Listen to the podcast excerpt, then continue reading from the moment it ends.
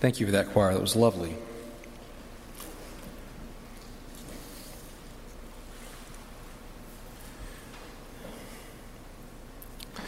In the annals of Christian Scripture, there are few characters who are as devious as Isaac's brother in law, Laban.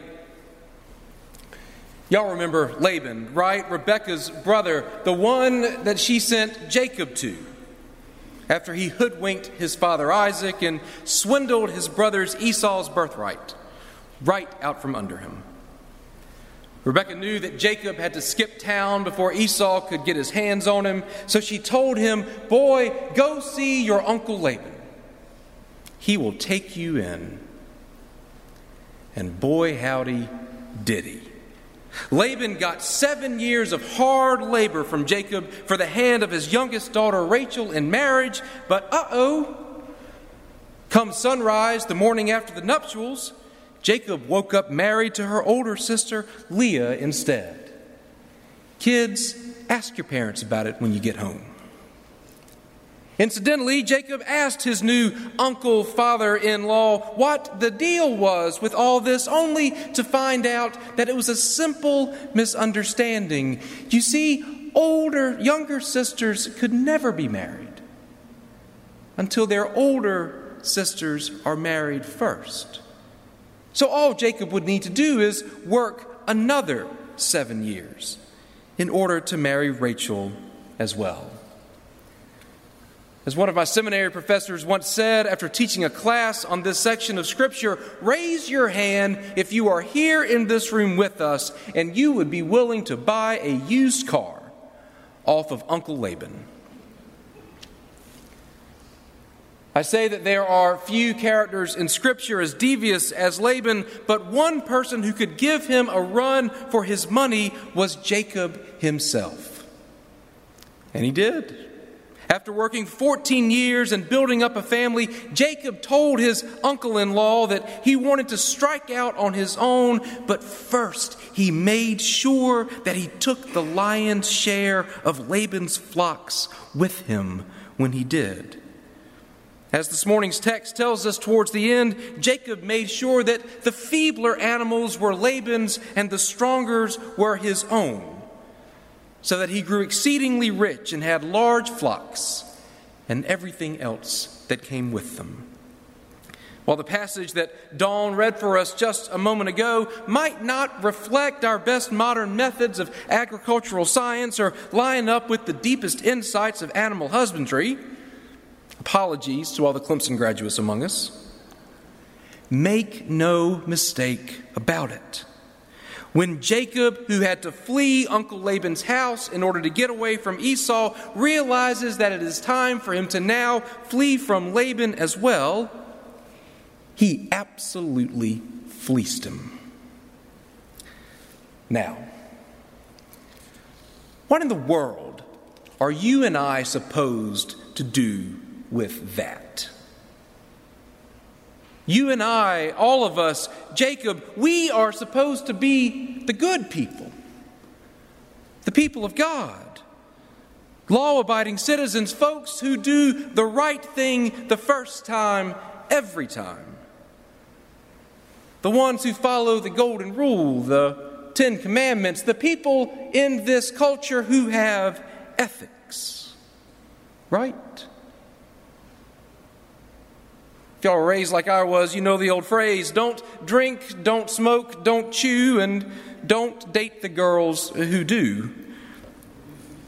I grew up in the low country of South Carolina, so I actually have hard earned knowledge into the wisdom of not dating the girls who chew, and yet I also know that there is something deep inside of us that is drawn to pull for the folks around us who, let's say, color outside of the lines.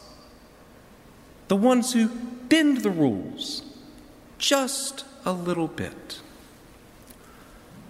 Han Solo, Ferris Bueller, Zach Morris. Calvin and Hobbes, Alvin and the Chipmunks, the Duke Boys, who, as we all know, were just a couple of small business owners trying to negotiate an oppressive regulatory system. Anyway, we see this in the world, and something inside of us is drawn to it. But what do we do? And this gets back to my question from a moment ago what do we do when we see it in Scripture?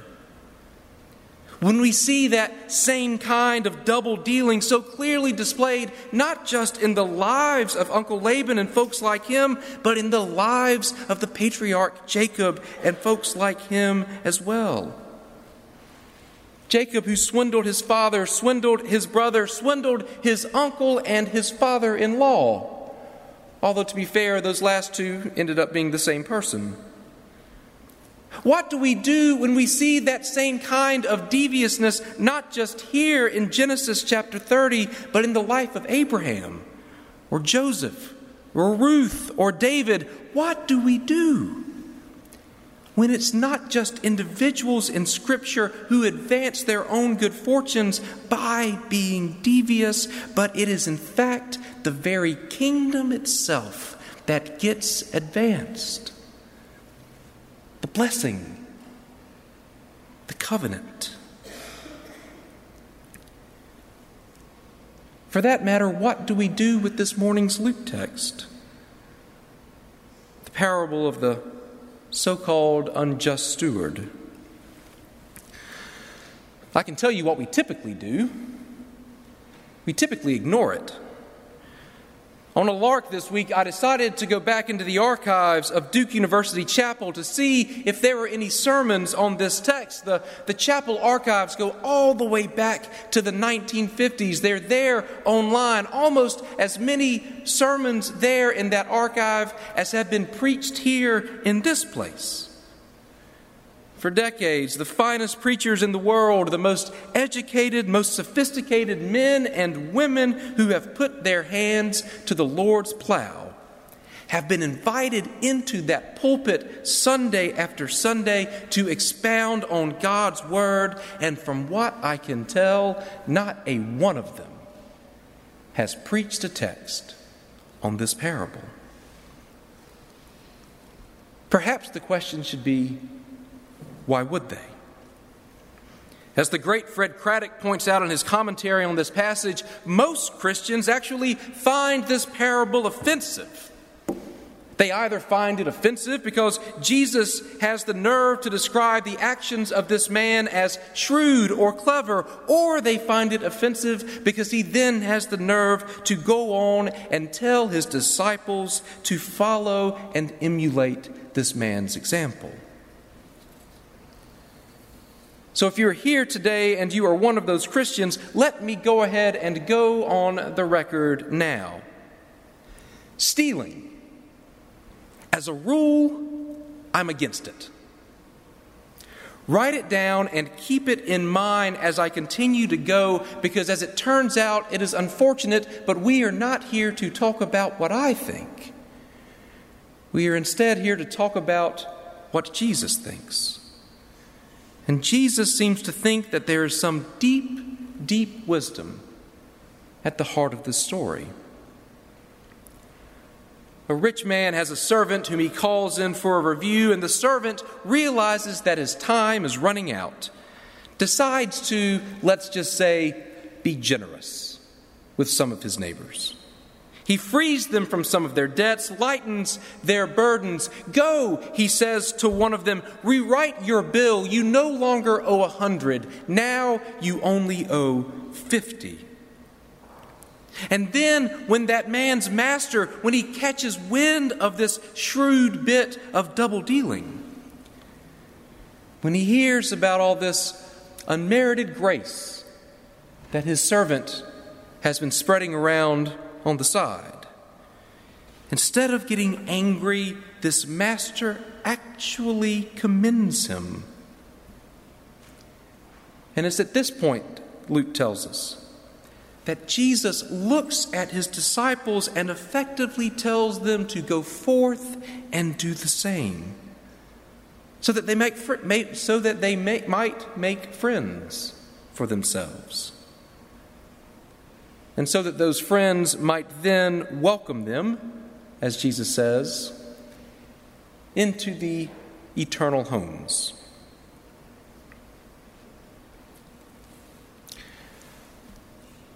Perhaps this text is not actually a story about deception after all. Perhaps, and stay with me for a moment, perhaps it is actually a story about priorities. The world around us will tell us in ways large and small that the chief end of life is to be a good citizen a hard worker, a team player, an effective, efficient cog in the machinery of this world, paying our dues, keeping our heads down and our noses to the grindstone, scrupulously moving everything forward one eight hour workday after another. And to be sure, there is good sense in that advice. There's very good sense in it. In fact, the argument could be made that there is the greatest sense in it. Unless, as Tom Long once pointed out in a sermon of his on this story, unless that the world, unless that the world that we see around us with its glittering kingdoms and its insatiable greed is actually passing away Unless, like the servant in the story, our time here is actually running short, and then behind this world, beyond this world, there is another world, another kingdom that is ready to be born. One that is perhaps already being born around us today. A world defined not by class or job title or work ethic, but instead by friendships. A world defined not, not by what you owe or what you earn, but by what you need. By grace. Wonderful, lavish, unmerited grace. A world that is actually an eternal home.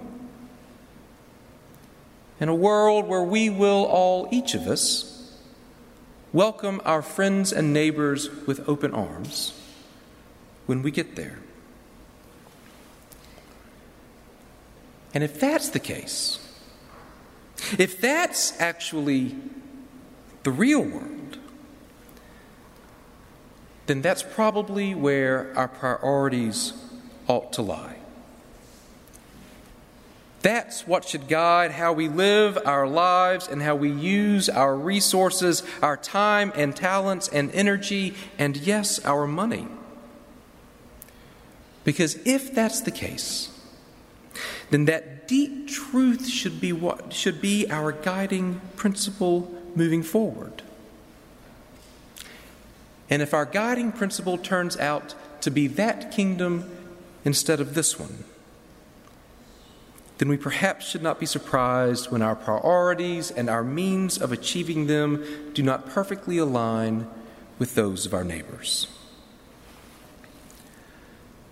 And if the world around us is surprised or even shocked by what that looks like, if rules get bent or lines get crossed, if they find it devious or unfair or unwise, if they cannot see the sense in it,